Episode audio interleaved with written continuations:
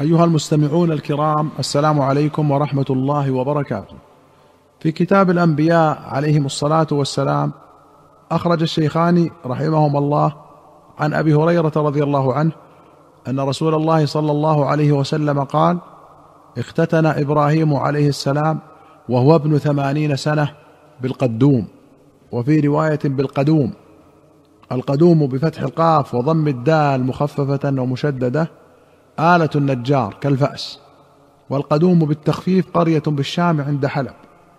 والأكثر على أن القدوم الذي اختتن به إبراهيم هو الآلة. وأخرج البخاري عن أبي هريرة أن النبي صلى الله عليه وسلم قال إن إبراهيم عليه السلام يرى أباه يوم القيامة عليه الغبرة والقترة. وفي رواية قال يلقى إبراهيم أباه آزر يوم القيامة وعلى وجه آزر قترة وغبرة. فيقول له إبراهيم ألم أقل لك لا تعصني؟ فيقول أبوه فاليوم لا أعصيك. فيقول إبراهيم يا رب إنك وعدتني ألا تخزيني يوم يبعثون. فأي خزي أخزى من أبي الأبعد؟ فيقول الله تعالى إني حرمت الجنة على الكافرين.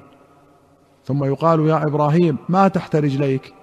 فينظر فإذا هو بذيخ متلطخ فيؤخذ بقوائمه فيلقى في النار. القترة بفتحتين هي الغبرة. وقيل ما يغشى الوجه من الكرب وقيل سواد الدخان. والذيخ ذكر الضباع والأنثى ذيخة. وقوله متلطخ قال ابن حجر قال بعض الشراح أي في رجيع أو دم أو طين. وقد عينت الرواية الأخيرة المراد وأنه الاحتمال الأول حيث قال فيتمرغ في نتنه. قيل الحكمة في مسخه لتنفر نفس إبراهيم منه.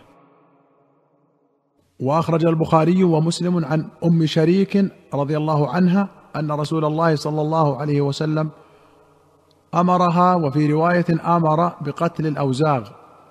وللبخاري أمر بقتل الوزغ. وقال كان ينفخ على إبراهيم عليه السلام. وأخرج الشيخان عن أبي هريرة أن رسول الله صلى الله عليه وسلم قال نحن أحق بالشك من إبراهيم إذ قال رب أرني كيف تحيي الموتى. قال أولم تؤمن؟ قال بلى ولكن ليطمئن قلبي. ويرحم الله لوطا لقد كان يأوي إلى ركن شديد. ولو لبثت في السجن طول ما لبث يوسف لأجبت الداعي. قوله صلى الله عليه وسلم نحن أحق بالشك. قيل معناه نحن أشد اشتياقا إلى رؤية ذلك من إبراهيم. وقيل إذا لم نشك نحن فإبراهيم أولى الا يشك ومعناه لا شك عندنا جميعا.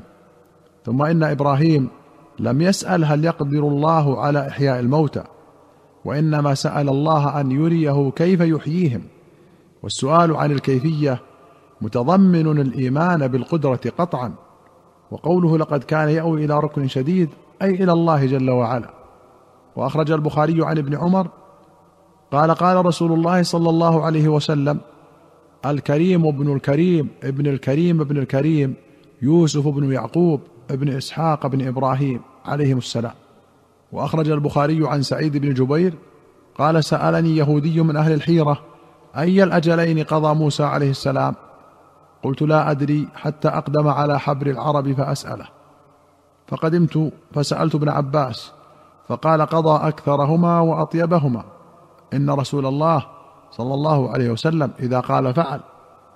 وأخرج الشيخان عن ابن مسعود رضي الله عنه قال لما كان يوم حنين آثر رسول الله صلى الله عليه وسلم ناسا في القسمة فأعطى الأقرع بن حابس مئة من الإبل وأعطى عيينة بن حصن مثل ذلك وأعطى ناسا من أشراف العرب وآثرهم يومئذ في القسمة.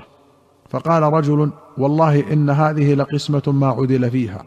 ولا أريد فيها وجه الله. فقلت والله لأخبرن رسول الله صلى الله عليه وسلم. فأتيته فأخبرته بما قال. فتغير وجهه حتى كان كالصرف. ثم قال فمن يعدل إذا لم يعدل الله ورسوله؟ ثم قال يرحم الله موسى قد أوذي بأكثر من هذا فصبر. قلت لا جرم لا أرفع إليه بعدها حديثا. الصرف شجر أحمر يدبغ به الأديم. وقيل هو صبغ أحمر. والصرف الخالص من كل شيء. وأخرج البخاري ومسلم عن أبي هريرة أن رسول الله صلى الله عليه وسلم قال كانت بنو إسرائيل يغتسلون عراه ينظر بعضهم إلى سوءة بعض وكان موسى عليه السلام يغتسل وحده. فقالوا والله ما يمنع موسى أن يغتسل معنا إلا أنه آدر. فذهب مرة يغتسل فوضع ثوبه على حجر ففر الحجر بثوبه فجمح موسى عليه السلام بإثره يقول ثوبي حجر ثوبي حجر. حتى نظرت بنو إسرائيل إلى سوءة موسى فقالوا والله ما بموسى من بأس. فقام الحجر حتى نظر إليه فأخذ ثوبه فطفق بالحجر ضربا. قال أبو هريرة والله إن بالحجر ندبا ستة أو سبعة من ضرب موسى بالحجر. وللبخاري قال إن موسى كان رجلا حييا ستيرا لا يرى شيء من جلده استحياء منه. فآذاه من آذاه من بني إسرائيل فقالوا ما يستتر هذا التستر إلا من عيب بجلده إما برص وإما أدرة وإما آفة. وإن الله أراد أن يبرئه مما قالوا وإن الله أراد أن يبرئه مما قالوا لموسى. فخلا يوما وحده فوضع ثيابه على الحجر ثم اغتسل. فلما فرغ أقبل إلى ثيابه ليأخذها. وإن الحجر عدا بثوبه فأخذ موسى عصاه وطلب الحجر وجعل يقول ثوبي حجر ثوبي حجر. حتى انتهى إلى ملأ من بني إسرائيل فرأوه عريانا أحسن ما خلق الله وأبرأه مما يقولون. وقام الحجر فأخذ بثوبه فلبسه وطفق بالحجر ضربا بعصاه. فوالله إن بالحجر لندبا من أثر ضربه ثلاثا أو اربعا. أو خمسا فذلك قوله تعالى يا أيها الذين آمنوا لا تكونوا كالذين آذوا موسى فبرأه الله مما قالوا وكان عند الله وجيها ولمسلم نحوه. الأدرة بفتحتين وبضم الهمزة وسكون الدال انتفاخ الخصية والآدر كبير الخصيتين. وقوله جمح أي أسرع وندب بفتحتين جمع ندبة كبقر وبقرة والندبة أثر الجرح شبه أثر الضرب في الحجر بأثر الجرح.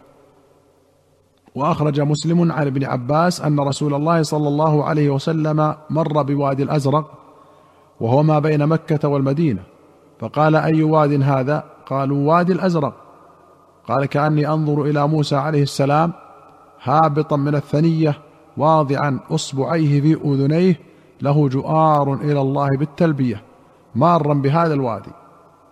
ثم أتى على ثنية هرشا فقال أي ثنية هذه؟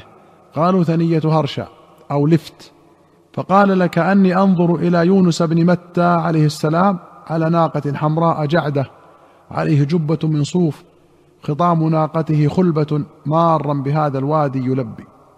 الجؤار رفع الصوت وهرشا تقدم ذكرها هضبة بين مكة والمدينة ولفت فيها ثلاثة أوجه كسر اللام وفتحها مع سكون اللام وفيها فتح اللام والفاء وهي ثنية قرب هرشا وقوله ناقة جعدة أي مكتنزة اللحم والخلب الليف جمع خلبة مثل ليف وليفة. أيها المستمعون الكرام إلى هنا نأتي إلى نهاية هذه الحلقة. حتى نلقاكم في حلقة قادمة إن شاء الله. نستودعكم الله والسلام عليكم ورحمة الله وبركاته.